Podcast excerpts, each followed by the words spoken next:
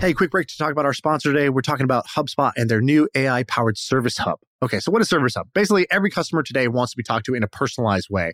And before that required tons of human agents. But now with AI, you could do that in a personalized way with fewer humans involved. And so you don't have to scale up your team in order to deliver personalized chat and service. So check out HubSpot's new Service Hub to use their AI tools to give better support to your customers. That's what they want and that's what they deserve. So visit HubSpot.com slash service to learn how this all new solution can help you deliver customer service with AI to your customers. All right, what's up, everybody? It's July. The whole world is locked down or not locked down. We don't know what the hell's going on, but uh, me and Sam just recorded this episode we talked about a bunch of things. We talked about a project that one of the podcast listeners has launched, erotic newsletter that's doing $6,000 a month very quickly. And I think he built the project in about a month. We talked about this crazy thing called GPT-3, which is this AI project that came out of OpenAI that everybody's losing their mind about. We talk about BNI, this old school business referral network. And then we talked uh, a lot about, Sam asked me a bunch of questions about life at a big company which we're not sure if it's interesting or not. So I think we're going to put it at the end of the episode. We're going to chop the episode out of order. We're going to toss that at the end. Maybe it's not not interesting. Maybe it's interesting. It's up to you guys to decide. All right. Hope you enjoy this episode. As always, let's do it.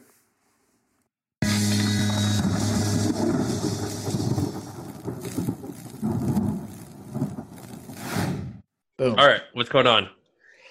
Dude, I had like a perfect day yesterday. I did everything that I'm supposed to do, which is great. Like I, perfect in the, in the in that my actions were perfect. Um, so I feel good.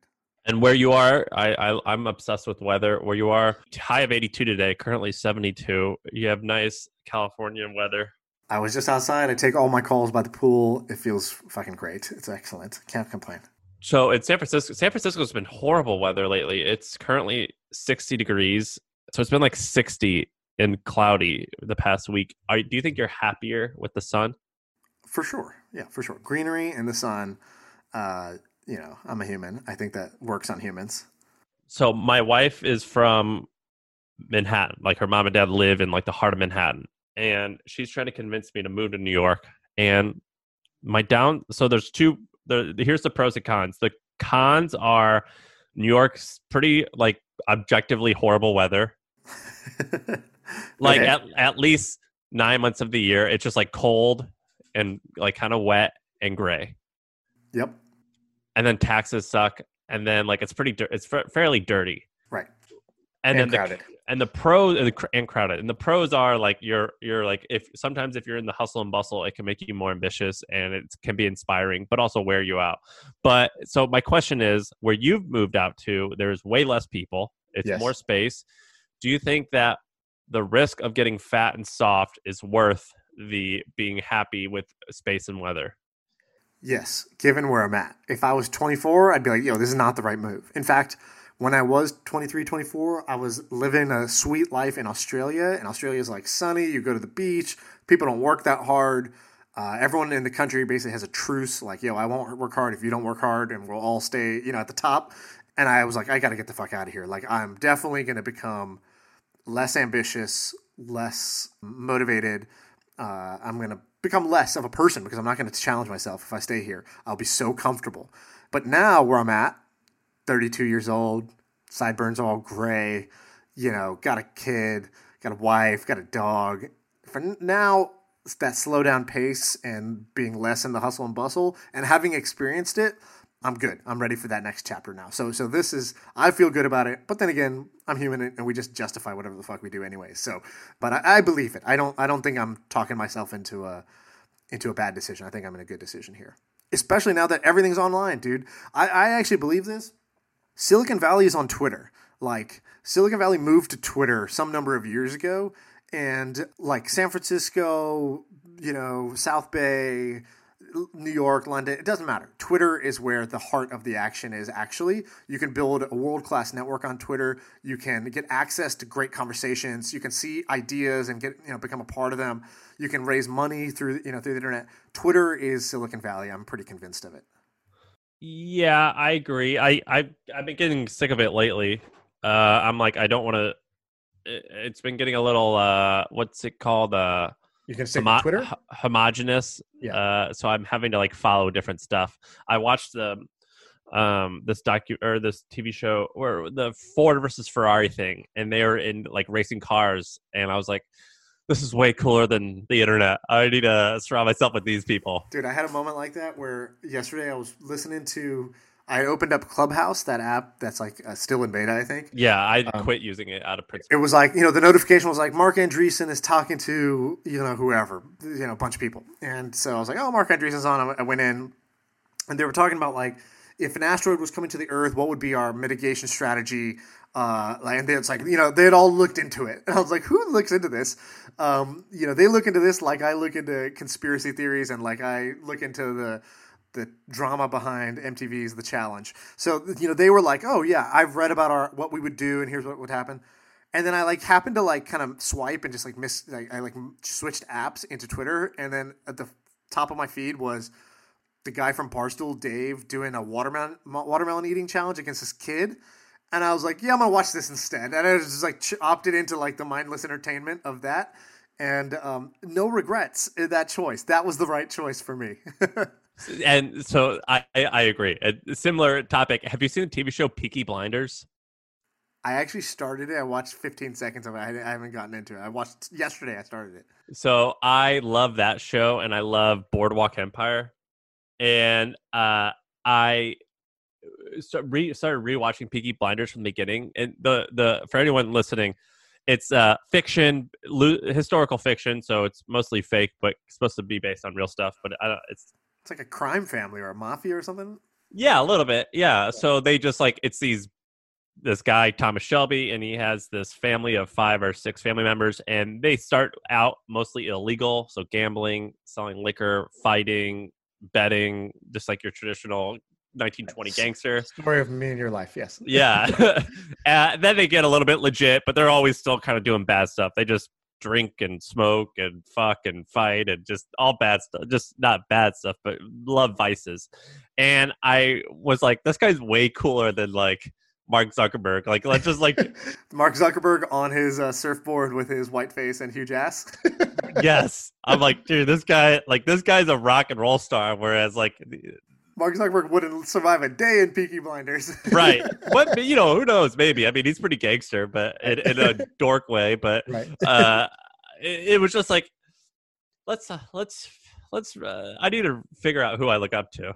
Yeah, yeah, yeah, yeah. That's that's a good point. Uh, you are who you admire, and uh, and like you know, whatever, no judgment. They just go through go through phases, and I think both you and I are in a phase where it's like, or at least I'll speak for myself. I went like pretty deep on the admiring the people who did great things in tech and startups and kind of modern day business.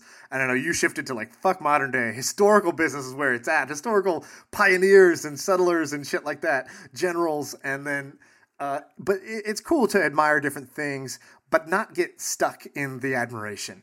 And so, um, so yeah, I don't know. I don't know. It's a good question to ask yourself. Who do I admire right now? And then should I st- should I stay admiring them or do I need to switch it up? Well, and also I read a lot of personal finance stuff, so I read a lot, read a lot of subreddits around personal finance stuff, and some of it it's like people who have high net worths and how they're doing personal finance, and they're like buying a three million dollar home, and they're like making all these justifications, and or buying a fancy car. And every once in a while, I'm like, the only justification for me doing this is because it's fucking cool.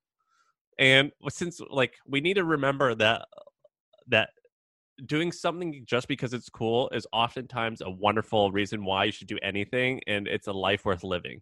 And like cool. I get I get too caught up in like um well, you know, if we if I annualize this out over 15 years, like it's right, like it would What's be cheaper. IRR? Yeah, and I'm like, Oh yeah, but also like rock and roll. Like let's just do stuff just because it's awesome. That this is that's I just it just makes me happy. There's um you know people say like you know what advice would you give to the 21 year old self and like I asked that question too to when we have guests on here. If you were 21 again, what would you do? Um, and there's all this like what would you tell the, your younger you? But also, good question is what would 12 year old you or 21 year old you say to you now? If, if, if, if 18 year old me or 21 year old me came out of a time machine and got to see 32 year old me, what would he say? He'd be like, dude, you got fat. What's up with that? Like, yeah, yeah, this is all cool, but like, you got fat. Aren't what? you lose? Aren't you getting fit though? I'm getting fit, but like to 18 year old me or 21 year old me, this would be fat, and uh, he'd be like, "Wow, that's lame," or it'd be like, "Dude, you're a millionaire. like okay what are we doing with all this money what is the cool shit we're doing like are we going here are we gambling are we are we taking our friends on trips and it's like oh you're buying equities like all right well like you know so i actually like the other way i want i want in some ways 20 year old it's like i think forward 20 years and i think backwards 20 years would 21 year old me um, be proud of the way i'm living my life and then would 51 year old me be proud of the way I'm living my life. And these thought experiments help me make these adjustments and get out of the fog of like just the, or just the routines that I'm in. Because these routines are really fucking dangerous. I I agree with all of that, and the, I think it's good questions to ask. It's I find myself asking that stuff all the time. Of like, it's just it's so easy to get caught into this optimization type right. of mentality. That's and this is what I told. We had a meeting today at my company. I was like, you guys, less optimizing, more innovating. Like let's right let's remember let's just do cool shit and not like worry as much about the click through rates. Right. well, you want to bring up BNI? Yeah. So okay, two two topics. Actually, I want to start with a different acronym, GPT three. Yeah, um, I, I've been talking to Sam about it, and I've gotten access. Oh, nice. Okay, great. So g- give people the simple explanation. Sam, simple explanation. Ah, man, I it, it, there's a lot going on. Let's make it really simple. Okay. Which okay, which this? is do, do, you do you remember Smarter Child when you were a kid? That uh, oh, that yeah. AOL that aimbot where you could ask it the weather and you could ask it like, is God real? And it would come up with like things. It's like that on steroids. So from my understanding, it's a it's an AI tool where you can use a lot of people are using this thing so the guy who was the leader of y combinator quit y combinator to become the ceo of this and it's basically this. I think Elon Musk is considered a, founder as well. Uh, it's basically this engine where you could tell this AI bot to do stuff and they do it. For example, someone's like, create a website where there's the Google logo and a search engine, and uh, somehow this bot like turns it into a search engine and it just so happens to look like Google. Yeah, exactly. So um, I don't even know what GPT GPT stands for. So uh, that's how much I know about this. But basically, you feed it little inputs of text. Um, but you can also feed it actually images they've shown as well. But you can, most people, what they're doing with it right now, they feed it small snippets of text. So, for example, somebody can feed it a snippet of, um, you can just say, you can just ask a question and it'll answer, like Smarter Child. Then there's a, there's a website called learnfromanyone, I think, .com. Someone built a little tool, which is you pick who you want to learn from. So you can learn, be like Einstein and you can ask a, a physics question and it'll answer based on what Einstein would say to this. And it's like shockingly good. And so you can kind of like pick a teacher and then ask a question, and then you can get an answer from that teacher based off of whatever that teacher had put out into the public domain that this this uh, this algorithm has ingested all the all this like raw text from the internet, and through it has found okay, what would this person say? And so there's all these crazy use cases, like you said, like um, I have a friend Sharif, who's the guy. His tweet went viral where he basically was like just described what he wanted a web page to be and had spit out the HTML code or the JavaScript code to build that site. So he he was like, make a to do list where I can add a to do and then I can mark a to do as done. And then it actually built an app that was a to do list app just off of that description. That was your buddy? Yeah. And he did he did the Google one too, where he's like, um, put the Google logo up top and then add a search bar and add two buttons. One says search, one says I'm feeling lucky, and then return um, return the answer to whatever question is asked in the search bar. And he built like a Google competitor. it spit out a Google competitor. So, but let's talk about like real. Like, do you think that this is actually going to be legit? We all know that AI is pretty transformative trans- technology. It's going to be whenever AI, you know, as AI progresses, it'll be the next big tech shift. You know, the previous tech shifts were from um, you know non-computers to computers, computers to the internet, from the internet to smartphones, and now it's smartphones to um, AI. And that AI is either really narrow, like it can only do a specific set of things, which is like when you see an AI beat the best Go player or chess players or poker players in the world. That's very narrow. It can only do that one thing. Or if you said, okay, this AI is going to identify faces, and it's like, cool, facial recognition, that's a narrow AI. This seems a lot more general. And the more general AI gets, um, the more exciting things are, because that means it can do a lot of different stuff that you can't really predict.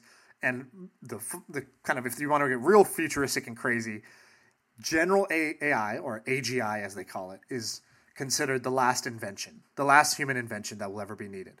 Because once you have AGI, then AGI invents everything else.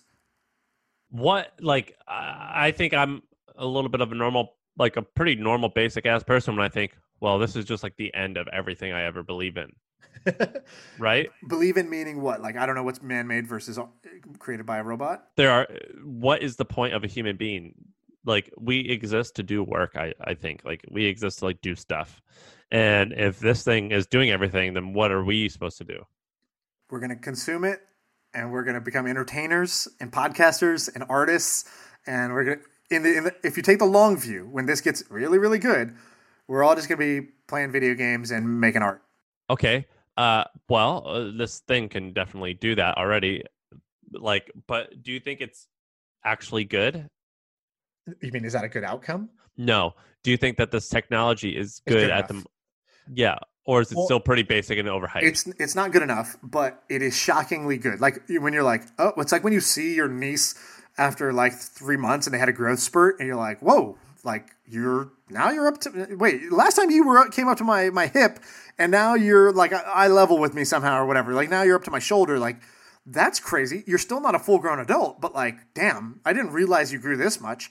That's what happened with this project is there was a damn i didn't realize it was this good um, where like holy shit these conversations seem very human like somebody put in like the first half of their um, blog post about how to run a board meeting and then it spit out the second half and finished the blog post about how to run a startup board meeting. I was like, wait, how does it know that? How does it know what I would write in my blog post? It was like kind of indistinguishable. Um, the first half and the second half. And the first half was written by a real VC, and the second half was written by the robot who was just basically guessing what the next word should be, uh, which is like kind of insane. I almost want this to fail. Like I'm like nervous. That's not going to happen. Yeah, that's the best inventions. They always say like the best technology seems like magic. Um, and when you see real magic or you see magic, you're like a little bit scared. Like when you see David Blaine do some crazy shit, you're like, whoa, hold on, hold on, what's what's going on here? How did the card end up in my boxers? Like that doesn't make any sense. That's kind of how this feels. It's a little bit scary.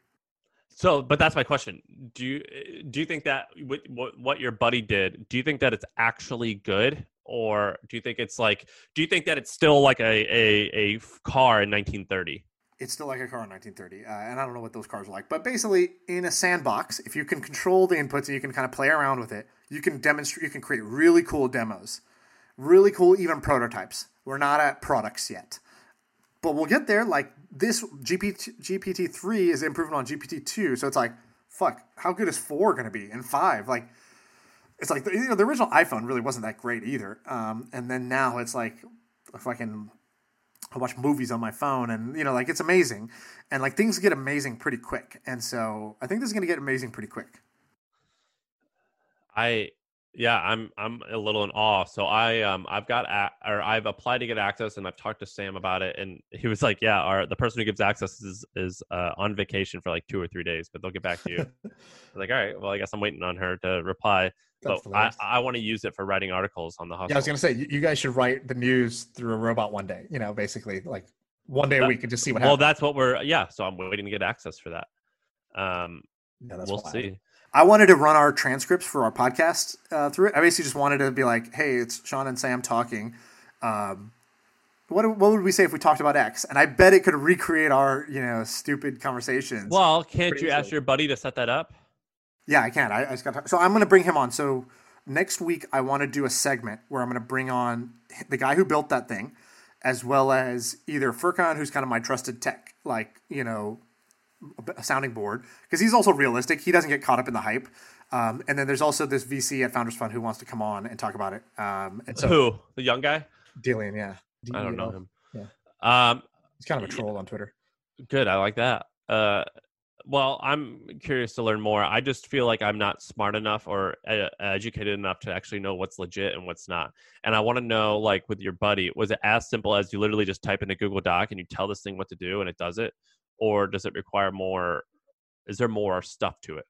Yeah, we'll we'll, we'll ask him. So yeah, we're noobs, but we know enough to know that hey, this is inter- this is interesting. This is worth understanding more. Yeah, but um, it's like there's so there's been so many things like that where I mean, there's a lot of I'm like, oh my god, this is amazing. This is everything, and then you dig a into lot of false starts. Yeah, yeah.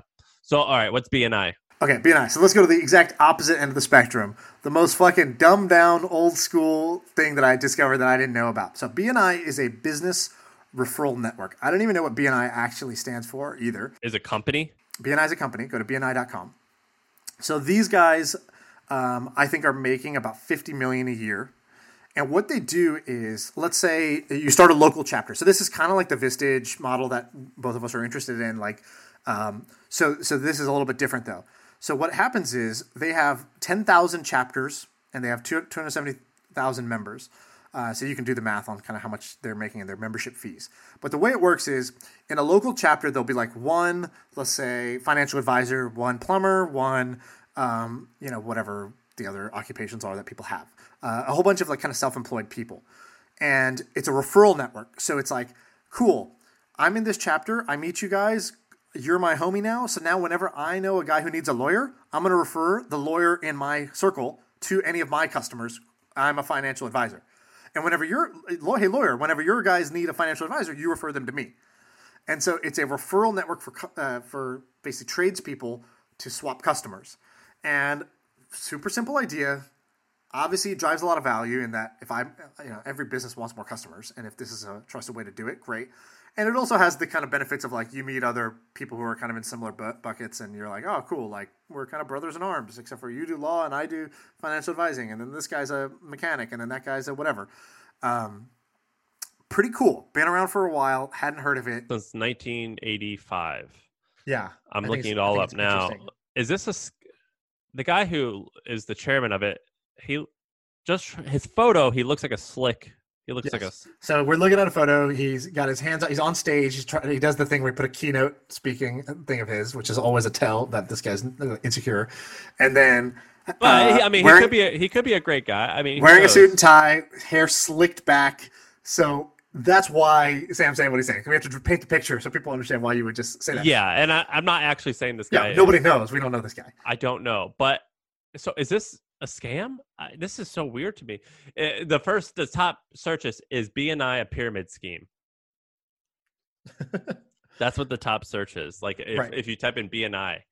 Yes, I believe that. And um, you do think it's a pyramid scheme? No, I, I believe that people would be curious about that because it's organized like a MLM in a way. You become a local chapter owner, then you recruit members in your local network, and then all of you paid dues to the mothership. And like that's you know whether it's affiliate or actual like uh, you know um, MLM, like that's a similar model, and so I understand why people would be skeptical. Um, but I found this really interesting. This is something a business I had never heard of. Uh, I'm looking at it now. It says they have over 270,000 members.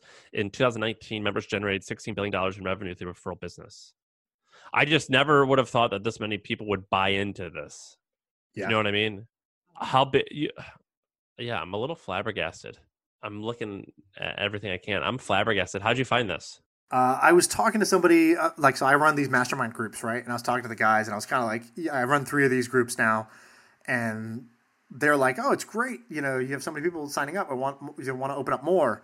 And I was like, yeah, but I don't know if I want to do this anymore. I kind of tired of these. Uh, like this is kind of a lot of work. And then I was like, you know, there's these interesting like either I want to scale it up and make this a big deal, or I want to wind it down and not do it at all. Like I don't want to be in this like little bucket where I'm like doing a few and it's kind of a time suck, but it's not making a shit ton of money.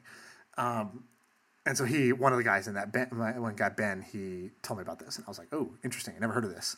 And then they were all, they were actually all aware of it, which I had never really, because they're all small business owners, so they had been contacted or you know offered to join this thing. Yeah, what I've learned about those, so I I've been investigating this. Those these like groups, they are, they they do scale. It is hard work. Yeah, it is very hard work. Yeah, this is your business. It's not like a like it's like everything. If this is your business, your business is gonna be pretty hard work. And this is actually a pretty decent business. I think it's a good. I think it is a good, well designed business. Uh, there are many worse businesses than than this one or the Vistage YPO model also. And so, uh, but you'd have to make it your business, which I don't personally want to do. Do you want to talk about uh, one more thing? Yeah, sure. Wait, did we talk about the erotic newsletter? I don't remember. Brady, did we bring this up already? We did not know. Okay, it said uh, a listener of the podcast launched an erotic newsletter two months ago that is currently making 6K a month and uses Pornhub as an acquisition channel. I don't know anything about this, but let me tell you guys some background here, which is I've done tests by creating um, like Audible for erotic novels. And in the process, I learned a few things. One, women are absolutely willing to buy this stuff. Two, erotic and like romance novels is like the is I I believe it's the largest category on Kindle and it's the most engaged category. And um, I'm a man, so I think of this differently. But like women, like this is pretty much like porn to women. Like uh, this uh, this audio, like for a lot of women, it was they just loved like these uh, audio books and written text that describe uh, sex and all these types of. I don't even know how to discuss it, like because it's so foreign to me. Uh, but like, there's all these subreddits where it's like where they just like write erotic stories. And then there's like Wattpad and all these websites that get hundreds of millions of monthly unique visitors, and all they do is write erotic stories. It's just right. It, yeah, it, it's totally new to me and, and so interesting. And Abreu, do you know uh, more about this? Can you tell us more about what he did? So, so the the guy's Latana. He's a cool member of the of the group. He's done other projects too. He he's the one who launched that church uh, tipping app as well, Altar. Um, he seems to be a hustler. What's his story? Yeah, that's basically it. He had launched the church app. I think it launched, but I'm not sure if he's still working on it. He's got another business which I think is growing. That's his main thing, and that's like uh, you can his book influencer thing, right? Yeah, that seems to be doing well. It's like an influencer booker thing. And then he did just did this as like a side thing. He has someone running it. He basically set it up in a few weeks and is using. What is it? Customers. What is it? You sign up and what do you get? It's like an erotic story, like every week or however. Ha- have you read any of them, Abreu? Uh, I have not. No, that is the truth. Dude, do your research. uh, yeah, do you know the name of it? What's the name of it? Yeah, I talked Club. to this kid. You have What's it called? To want Hinge Club. All right, hold on. I gotta go to it now. Hinge. Club. Yeah, like Hinge, like a dating app. Yes, Hinge Club. It's for uh, it's erotica for uh, black women specifically. All right. Beautiful. HingeClub.com. I can't find the URL. Yeah, neither can I. We should bring him. We should bring him on for like a ten minute segment. I want to hear how he did this. I also want to hear about using um, Pornhub as an acquisition channel. What that's like. I've never done. I've never done anything like that. It's um, club.substack.com. Okay. Hingeclub dot substack.com. Okay, one quick idea and then one um, one, one, one story. All right, quick idea. Uh, employee onboarding at a company. So every company onboards new employees. So pain point every company has. I, have hired somebody. I need to onboard them. Uh, every company kind of bakes their own little process, and there's you know not really like a seamless way to do it. It's like, oh, okay, cool. You're gonna hey talk to the IT guy. He's gonna get you hooked up with X Y Z. Uh, talk to the HR person. They're gonna get you hooked up with you know ABC.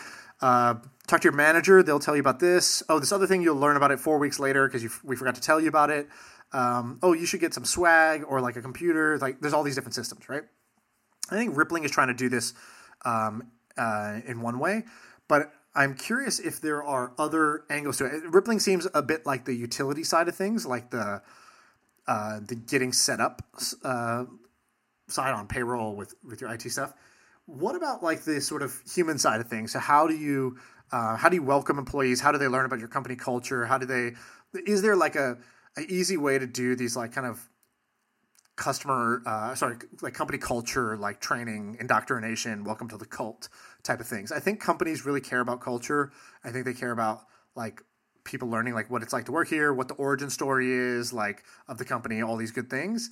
And there's a lot of like folklore that gets passed down and a lot of like tribal rituals that get done informally. Can you do that formally is a kind of a question mark. Can you do rippling but for the info for the non-utility stuff is that a question do you think that people have or a problem that people have like I think so because, like for example, at Twitch, I know that one of the earliest employees, like, there's only a few OGs left now, or you know, eight, nine years in, or whatever.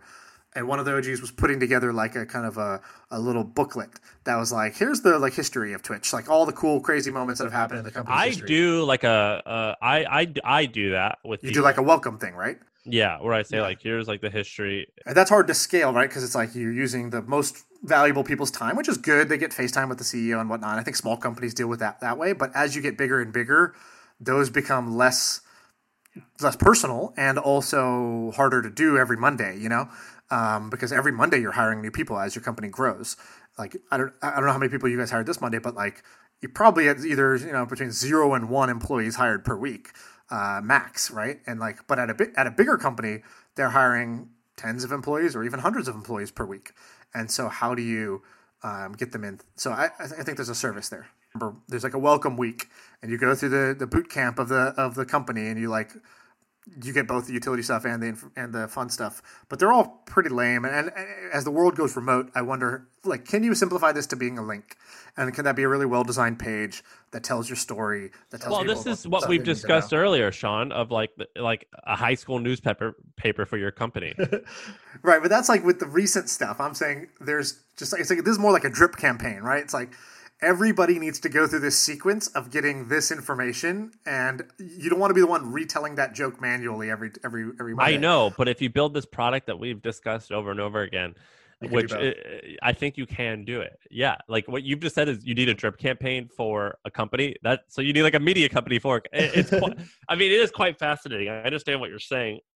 I have been. I, I don't want to work on this because I think that that is kind of boring. But I, I understand the need, and I, right. I totally get what you're saying, and I I I'm I'm bought it. So and also a bunch of people. I think three different teams have reached out to me since we got excited about that idea and are working on prototypes of it. So I'll show you when we when somebody has one. Um, well, any of them have cool names? I don't even know if they have names yet. The thing they're like, we're working on that thing you said. Here's the mock-ups, and I said, all right, send me a link when you have it, uh, when you have a prototype. I'm very interested. Uh, okay, one other last last little thing. So, are you a basketball fan? You don't follow the NBA much, do you? Uh, during like the playoffs, I'll I'll pay attention a little bit. Why? Right. you talk so, about the bubble? So the bubble started. Uh, there's something interesting here. So, in general, um, sports leagues are trying to come back. They're having great difficulties doing so. The NBA is trying like the most robust attempt at this. They're creating like a uh, biological seal, a bubble, basically. You have to, Aren't they like at Disneyland or something? It's in Disneyland or Disney World, sorry, uh, in Orlando, and um, basically it's like a summer camp for rich NBA athletes. And so, like, and they're like complaining that they're like they put them up in like a Marriott, and they're like complaining. They're like, "Oh my god, this is only one room in this hotel." They're complaining about the room because at the beginning when they come in, they have to quarantine for seven days, and uh, so it's like seven days not leaving that room. And so anybody, even if you just stay in a hotel room, yeah, I would hate days, that. that kind of oh, I would, I would, I would retire. The food that gets delivered, they're showing the food looks like you know worse than my middle school lunch somehow. I don't know why they're serving these guys such horrible food, and then um, they can't have like their side chicks come to the, the place because it's like a, a, it's a bubble. They can't have new people coming in. Uh, so like you know these guys who are used to being you know out there you know you know popping bottles at the club they can't do that anymore.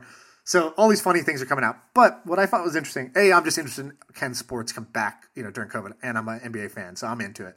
But the second cool thing that happened was a bunch of the players because the only the, there's only like two media members in the bubble. And so they're reporting on ESPN. But way more interesting is all the stories and vlogs that are coming out direct from the players inside the bubble telling their story. So there's one guy, uh, this guy named um, um, Matthias, I don't know how you say his name. I think it's Matthias Thybulle. So he's kind of like a rookie on the 76ers. Not that great of a player, but he's, he's cool. He's an interesting rookie. Uh, but he's doing vlogs like Casey Neistat. And so oh, that's pretty neat. He started his thing two weeks ago or when they entered the bubble, which is like 10 days ago or so. He put up his first vlog. Didn't even, he started his YouTube channel. He's already over 200,000 subscribers. Casey Neistat posted a comment on the first video being like, this is awesome. Well made video. And like this guy was this guy was like geeking out about Casey Neistat. He's like, dude, I love your videos. Yeah, I'm trying to emulate That's your style. awesome. And he's like a multimillionaire NBA, you know, athlete.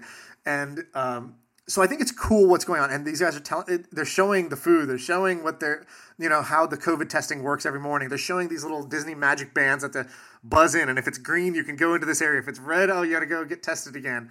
And like, and I, it reminded me. The reason I'm bringing this up is because a lot of people ask me, "Oh, how do I get more customers? How do I market my business? I just want growth. Could you have any marketing ideas for me?" And this is like the universal marketing idea. And I saw this. Uh, Hiten Shah tweeted this out the other day. He goes the timeless content marketing idea show your work. And I was like, that's so fucking true. Um, and that's what these guys are doing. They're just showing their work. They're, they're going about their life as an NBA player and they're just showing it. And that they're editing it into a good vlog, but like, it just works, and this works for your company too. If you don't know how to market your company, just show how you're building your company, and trust me, that will bring you attention. Yeah, uh, there's so many different words for this. It could be like document, don't create. There could be uh, show your work. There can be um, te- uh, learn then teach. Um, right. It's like a, it's the same thing though. It's same just principle. like yeah. do everything out in public. Right. And Ryan Hoover always says work in public. And I, I used to say that. I like show your work a little better because I remember taking math tests back in the day and like you could get the wrong answer, but if you showed your work, you'd always get partial credit. And if you got the right answer without showing your work, the teacher would mark it down. And it's sort of the same thing in business. If you're showing your work along the way, even if your business is not successful yet, you will get a, whole, a big halo effect. If people want to work there, I mean, you guys do this. You guys put out a lot of content. Uh, you know, Barstool does this even more. They show the yeah, behind I, the scenes. I like posted the job listing that we had. I got like 200 applicants in 24 hours. You've you've shown your job listing. You've put out your writing your writer's guide for your writers. You've put out like um, what else? You put out? Have you put out more stuff that you've worked in public? A little bit. I'm gonna I'm gonna create a newsletter course. Right.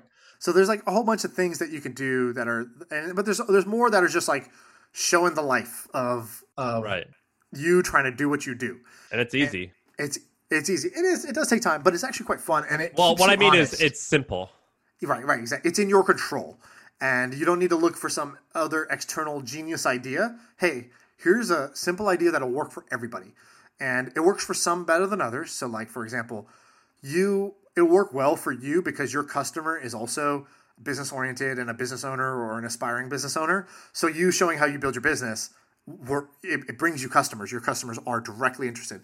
For others, it's more niche. Like a portion of your audience will care about that, and a portion won't. But the portion who cares will like love you, and that's really ultimately what you want to do with marketing is get people to love you. Yeah, most people are just really bad at creating content. Um, but this stuff definitely helps. Like you just write what you are learning and you post it on Hacker News, and you do that ten times, and probably two of them two of them might work. Right. And we should do that with this podcast. We should be like, cool, how we grew the podcast to a million downloads in six months. Like that's an easy thing I should be putting out there to to work in public to to show our work about how we're building this podcast up. Um, that people would be interested in that I, I haven't done. So I got to take this lesson for myself as well. Yeah, well, let's fucking do it. Great. Uh, I'm gonna write a book called "100 Great Questions," and I'm gonna write the best questions that I've that have helped me in my life. Either questions for yourself or questions you ask others Hundred great questions. I'm gonna I'm gonna commit to writing that book. That's a great that's a great one. hundred great questions. Yeah. Well, you because I feel like you already have like fifteen. Yeah, I have a little note sheet on my little like because sometimes I'll hear somebody ask a question. I'm like, oh, great question. I'll give you a really simple example. This is not a this is not a great life question, but this is a great question. Um, this is like more of a management tip. So probably wouldn't make the book, but I'm gonna say it anyways. You know, when you are talking to somebody, and this often happens with engineers, you're talking to an engineer and you're like, all right, when is this gonna happen by? And any leader is always asking their team, all right, I want this thing to happen. You want this thing to happen. You say you're doing it. When is it gonna happen? And like, you know, the problem is people suck at forecasting and predicting things. And also there's this weird like incentive. Like first, like I'm kind of overbearing when I say shit like this. I get like really I'm excited, but it sounds aggressive. And so they're like, they don't want to say too long because they they know I'll be like, what the fuck? Like we're planning to do this in six months? Like that's way too long. Um, also, they don't want to say too short and then not deliver that because they you know they, they don't want to be seen as somebody who missed it. So they don't they kind of sandbag into like some middle ground.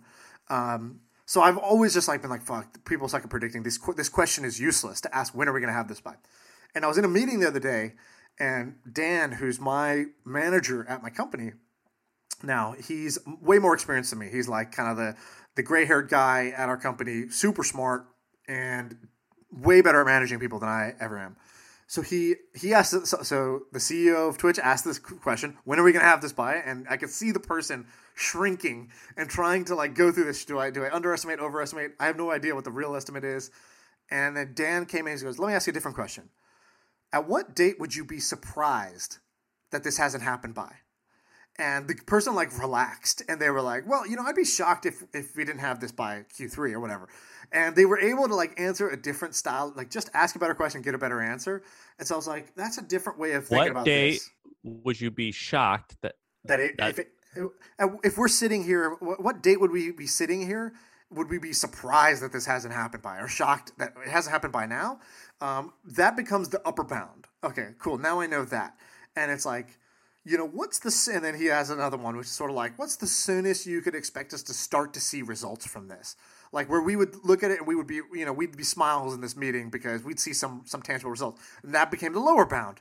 And I was like, dude, this motherfucker is a smooth operator. Like he knew how to get to the and the crux of this answer I always want without like the bullshit of the person's psychology getting in the way. So I like that little one this is not going to be about an idea, but something similar that people will like. And I'm just going to interview you a little bit, Shaan. So I've never worked at a company really. I mean, I've worked at my companies, and you've up until recently worked mostly at your companies um, but now you're working at twitch with 2000 people you also interact i imagine with a lot of amazon people which is supposed to be the best of the best so i have a couple questions first is your company I think was kind of similar to mine, which was mostly young people who were inexperienced but smart and kind of figuring it out. Very much so. Yep. Now you're at a company that does it have a lot more experienced people? Yes, very much so. Okay. Uh, so what I want to ask is, does that matter that the people are experienced? Do you think or not? Like, um, yeah, I don't know if it's experience, but there's a certain level of wisdom that comes over time, and also um, I wouldn't say it's everybody, right? I would say everybody is more experienced or just like generally smarter, better resume, better talent uh, than the people that we recruited for the most part. Because we were recruiting these like kind of underdog, jack of all trades, non specialists who had never done it before, but were hungry and could, were smart and could learn. And we were taking bets on people. And we were but is that good? That, that was good for what we had. So now I realize, because at some point I was like, dude, when do these people work? Because my calendar became booked. Every 30 minutes was a meeting. And I was like, so when do I go work? Because I was used to, you know, you probably did this with your company, less so now, I think. But I we had a meeting today at our all hands, and I go, we're gonna start. We gotta, you guys, let's innovate instead of optimize, and also like uh cancel all the cancel all meetings and start over there's way too many right. meetings right so so i used to do that where i'd have a couple meetings a day two three max. And then for the most part, I was working on something. I was looking at the data. I was trying to figure out what to do. I was work, sitting next to my designer and like working on a feature or sitting next to the marketing guy and working on a campaign or engineers figuring out what the fuck's going on. And um, I felt like I was in the work and I felt that that was real. And now I'm like, the schedule is just meeting, meeting, meeting, meeting, meeting, meeting. And so when I first got here, I did the normal startup guy thing where you judge a big company. You're like, yeah, these fools, you just sit in meetings all day. Nobody here's doing any real work, blah, blah, blah. I think there's an element of that's true. But what I figured out was, okay, what do you actually need at this at the top of these companies, right? I mean, this exec team, like the top, like let's say 20 people of this company, um, that's like one percent of the workforce, and this one percent, their job is basically to be this like uh, two things. One, they have to be the accountable party to everybody, so they need to be like good cop or bad cop, depending on what's needed for their like chain of command. And so, um, if even if you didn't do any work, if you're the scary meeting of the day for the next layer of leaders and the next layer of leaders below that, you become a forcing function that helps that whole org work. It's kind of abstract, but that's one job that you have. The other job that you have is basically to call bullshit and redirect when you think that resources are being wasted. And so you sit in meetings all day and you're like a computer. You're like, I feel like I don't use my hands anymore. I, my brain is just in a vat and it's in this like vat and, and basically i'm I, I come into the meeting there's a memo i read so i'm ingesting all this information and then i make a decision at the end of it or i approve a decision at the end of it. That's all i do. I approve or i make a decision. Um, or sometimes i audit when i'm like wait this doesn't make any sense. Why is this why does this have all these holes? And um, that's the role of an executive, I think, in a big company. And like we, we try to say it's about all these other things. Like it is about recruiting, sure. It is about strategy, sure. It is about setting up systems, sure. But like fundamentally on a day to day basis, I'm a brain in a meeting room, and then I get fed information, and I either approve or I make a decision or I audit a decision that's being made. That's all I do. So, do you like that? No. Uh, and do you think that the people that Twitch is, needs to run their company, these uh, high highly paid, probably very wise older folks who Basically, uh people with great judgment, whether you're great judgment because you're experienced, great judgment because you're a domain expert, or great judgment because you have awesome intuition on some shit, like whatever. It's a great judgment person. Typically, easiest way to get there is a bunch of experience. So, do you think that those folks actually make the company better, or would you, do you think it would be better if it was just like a bunch of startupy people like you hired? Yeah, I think they make it better, but I think they are great with established systems. When you need to innovate, that brain in a vat doesn't work. Um, and so, but you know, a company of this size that's doing so, you know, so much revenue, so many has so much users.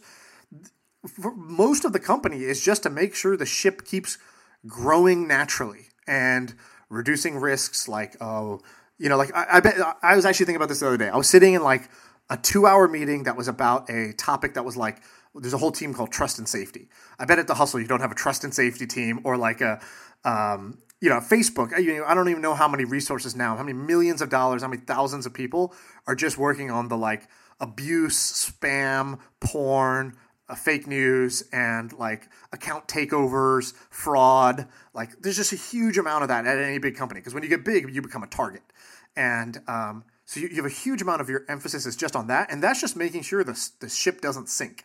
It doesn't make the ship faster. It actually makes it slower. It doesn't make it like go to new destinations. It's just making sure this valuable thing doesn't sink due to the, all the vectors of possible attack. And I was sitting through these meetings, and I hate those meetings because I'm not good at that. My brain doesn't help there, and I get super impatient.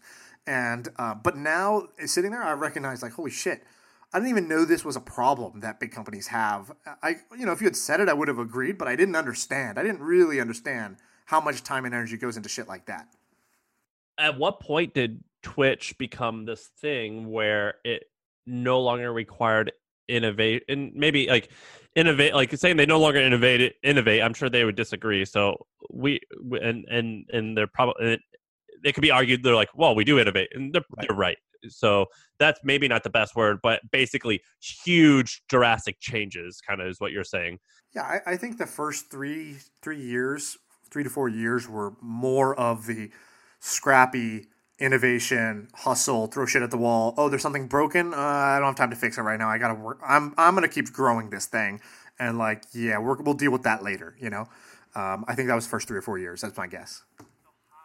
And we'll bring Emmett on. I, I got to bring Emmett on. He's got a shit ton of business ideas too. So I'm gonna. I'm gonna How will they innovate? You know, Amazon has kind of definitely innovated even after. I mean, you know, Amazon had like 2,000 employees, I think, after three years how do you think that they were able to continue to innovate and how do you think twitch will be able to continue doing that so i got put on basically the core like one of the core like innovation or like big like new things at twitch. Because basically emmett was like okay this guy's like good at that. He's a startup guy. He's good at the zero to one phase. Most of our company the people we hire are not the zero to one. They're the one to n.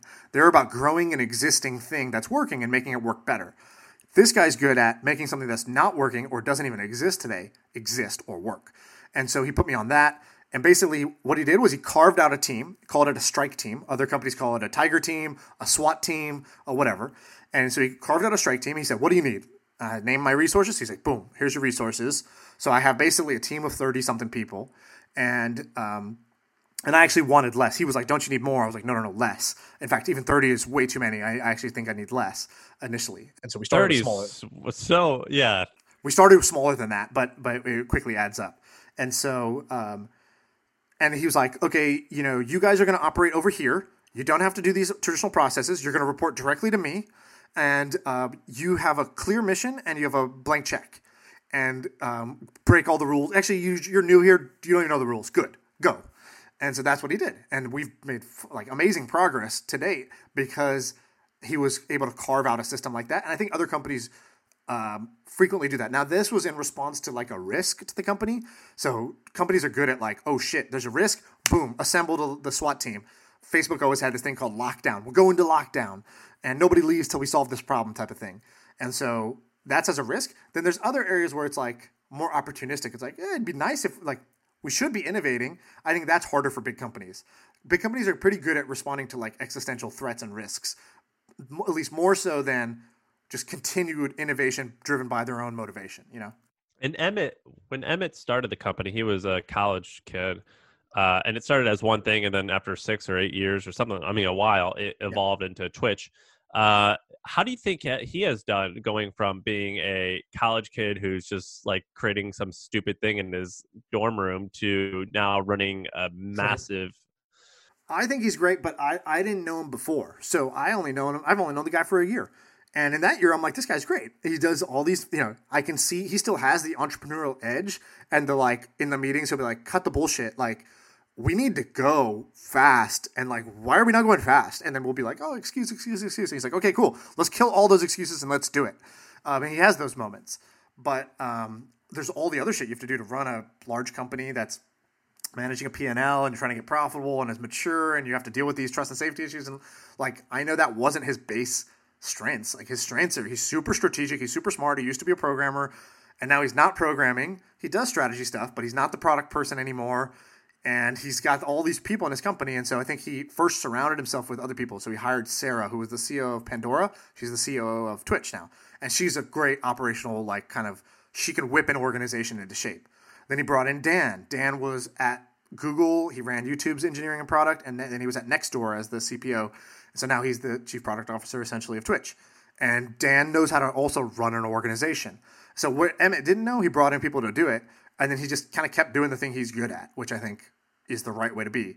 And like, you know, I said that thing about a brain in a vat. Like he he literally just sits in a meeting room essentially all day, and a different team comes in, and then they have a memo. And his, his job is to read the memo and respond in a way that like helps the team be better in some way. And this dude like within five minutes the memo is digested. He's figured out the like he's found the one inaccuracy of the memo he'll call that out and he's found the two like important things of the memo and he'll focus the discussion on that. He does that better than anyone. I think he does it better than anyone because he's been, probably been doing that that one exercise for five years straight. And plus his brain already had like very high horsepower. So it's pretty impressive. I like I, I enjoy talking about this because I think that when people who are listening and me included are building companies, you forget that you can build your own reality and you can kind of make it what you want to make it. And i enjoy hearing about this because sometimes i'm wondering i'm like which which reality would i enjoy? Right. And so i like hearing about other people's reality. I, I also looked at his life now and i was like i would not want that life. And i thought that's what i wanted which is really actually important right? When you realize your dream is, is actually a nightmare not a dream? And it's not that extreme but like the dream of what if i built a big company like a twitter or youtube or a twitch and I was a CEO, and we had this really unique. We were the market leader, and we had this cool company culture, and all this bullshit. Um, when I see what his day to day is like, I'm like, okay, I think it'd be cool to build a thing like Twitch, but I wouldn't want to be the CEO of this. I don't want this headache. This headache is not a fun lifestyle for well, me. Well, I think people don't realize is that a it's shockingly boring, and b you actually have to just do a lot of negative stuff all the time. Yeah, the, the amount of time that he's thinking about what is the future of Twitch, how do what's our strategy, how do we get there, how do we build an awesome culture, um, is small on the pie chart compared to dealing with headache of the day, headache of the week, headache of the month, and then like recurring headache of the year. And like those are it's mostly dealing with pain in the asses, either people or problems.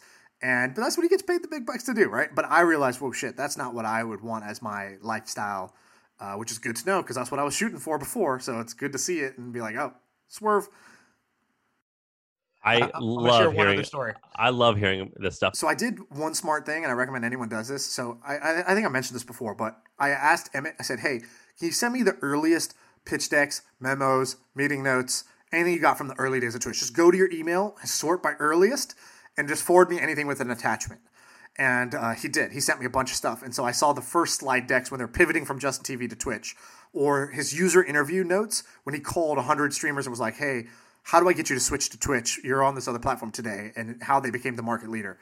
Um, and just seeing the way he and then now it's funny because like now everything's so structured. It's six page memos formatted in a certain way. Like you have to say, you don't say like growth is really strong. You have to say we grew from X percent to Y percent which is plus or minus this percent month over month, which is plus or minus our quarterly goal.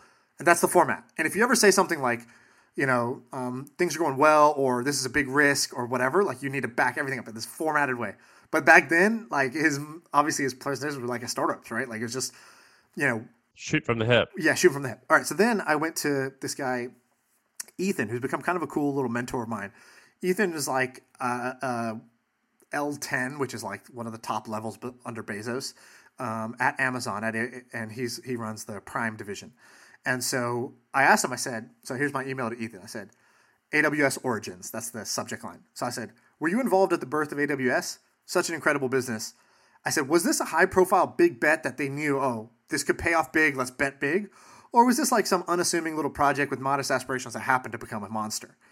I said, did this start with one of those six page memos? Is that memo now framed and hung on the Hall of Fame walls? I've read some articles, but I want to know from the inside what actually went down. And so um, this is great. And so then he was like, he's like, I was around, I wasn't directly involved. And so then he answered question by question. He goes, it started small as far as I know. He goes, there's three three little services, you know, SimpleDB, S3, EC2, a database, storage, and compute. It started with a small team of engineers, um, which is like the Amazon two pizza team. I don't know if you've ever heard that. Like they want every team to be small enough where you yeah. can be fed by two pizzas. Um, and he's like, you know, S3 came out first. It worked. Uh, it was you know modest fanfare when it launched, but then EC2 came out. It was an instant hit, hockey stick growth, no looking back. We all realized, holy shit, this is actually going to be pretty big. Um, we started adding services, and then um, those services we added were just we just looked at what people were doing on top of EC2, and oh, they're hacking that together. Let's build a really good service that everyone can use that does exactly that. Um, or hey, they're using the service in a way that's and a breaking it. Let's quickly protect the service and make sure it can't break in that way. Um, so he's like, if you think about like a VC portfolio, AWS was three bets. One was a we can get our money back with a little bit of profit acquisition exit. Like S3 was like a small win. EC2 was like a unicorn IP that went to IPO, and one was a small loss, which was Simple DB. But you know how you know how it goes. The unicorn pays for all the other losses that you had, um, so it ended up working out. How does this match with the with the public lore, the public story? And then he lastly came and and I, I came back and I said, you know, this all kind of is interesting matches up. I said, how come AWS didn't do payments?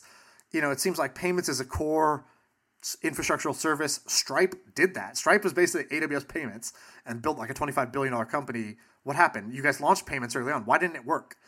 And he was like, you know, our failure in payments was due to us like wanting to narrowly control them um, rather than our old playbook, which was give up margin and and use that to get to mass adoption. Um, every every payment thing we ever done is flopped. We overthink it always. Um, Stripe was a big win, but we didn't catch it. And um, and then he was he was looking for the memo to send me the original memo to send me, and I was like, I love being a internet historian in this way. I don't know if other Same. people like this stuff, but I love hearing that. Another thing is that um, I was listening to a venture Madonna or I forget whichever guy gave Bezos their seed money, and apparently he was telling a story when he interviewed him. He was like, Bezos was like, "Yeah, man, I think I think this might be a hundred million dollar business." Right. And uh, I I just love hearing those stories like that. Yeah, and there's there's people who tell these other folk stories. Like so, for example, and you got to know that a lot of this is bullshit. So uh, Chris Sacca is pretty famous for this. He tells stories. He's like the greatest entrepreneurs I know. From the first conversations, it's like they could see in the future. They knew. He's like, I remember I bumped into Kevin Systrom from Instagram in a co-working space, and he was telling me like, you know, he was showing me his little app that nobody had even used it. It was just on his phone. And he's like, yeah, like when we get to 5 million members, we'll do this feature. When we get to 50 million, we'll roll out this feature. And he's like, I remember thinking, 50 million, dude, you're smoking crack. Like nobody even knows what the hell your app is. Um, he's like, but he knew. And so there's like, it becomes a story. He's telling this on CNBC. And then I've heard Peter Thiel tell the story of like, you know, I'm on the, I was the first investor in Facebook and Facebook was doing well. And then Yahoo or whoever, I think Yahoo offered them a billion dollars to sell. And Mark came into the, the board meeting and was like, hey, you know, this shouldn't take long, maybe five, six minutes, just a formality. But yeah, we've received this offer. We're obviously not going to take it. And and then so Peter Thiel's telling the story to make Zuck seem like this like, you know, this monster who just kind of always knew this like this omniscient who person who just knew what the future was going to be and was so courageous to just turn it down, no brainer. And you know, us mere mortals would never do that. We would be like so excited to get a billion dollar offer. But then you hear the real stories behind these things, and apparently, um, and I'm to have uh, Josh Elman come on and confirm this story. But from what I know, Zuck did say no to the initial offer, and then Facebook started doing kind of like had like kind of a down year. Um, it, growth was kind of low. They took a down round, but before they took that, Zuck actually went back and actually agreed to a deal to sell to Yahoo for I think a billion dollars or nine hundred million, and it was going to happen. And then like uh, a week later or so, uh, Yahoo came back and tried to renegotiate the deal down to six fifty or seven fifty or something like that.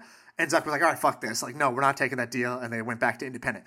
But like, let's not forget he was going to take that deal. And like same thing with all these other, you know, famous stories of like, oh, you know, Chris Sacca talks about Uber. He's like, Travis Kalanick, he would come to my house in Tahoe, sit in my hot tub, and we'd talk about how we're going to destroy the taxi industry and all this shit. Yeah, but also Travis Kalanick didn't think this was a big enough project to be CEO of, and like recruited a random CEO of Twitter to kind of run his pet project until he realized this thing's gonna be big, and then he took over. So like, let's not pretend like these things don't have humble origins and really humble beginnings. And you know, Zuck was like, you know, there's interviews of him on a college couch being like, "Why does this have to expand past colleges? It's just a cool college thing. It doesn't have to be more." And like now he's putting satellites on, you know, above the earth to give people in India internet access so they can use Facebook. Like these things start humble. I think that like there are occasions like I, I've been reading Henry Ford's book where it's like there's definitely people like him and Edison who are visionaries and it's like oh everyone in America should have lights that those people exist but then there are also people who are described as visionaries and it originally started out as like isn't this neat this little widget I made yeah Google they wanted to sell for a million dollars they were happy they were happy to take a million dollar offer and they just didn't get it so they kept going So I, I love hearing those stories. Uh, okay, that's all I got. This long episode. Tell us how this was. I think this was my maybe a C minus episode. Give us give us a grade. Just throw a letter at us on Twitter. Uh, our Twitter handles will be in the description. Just tweet at us a letter grade, or go on our Facebook group and give us a letter grade. I want to know, I want to know what you guys thought of this. I guess we'll find out. But yeah, hope you enjoy this episode. As always, um, cool. See ya.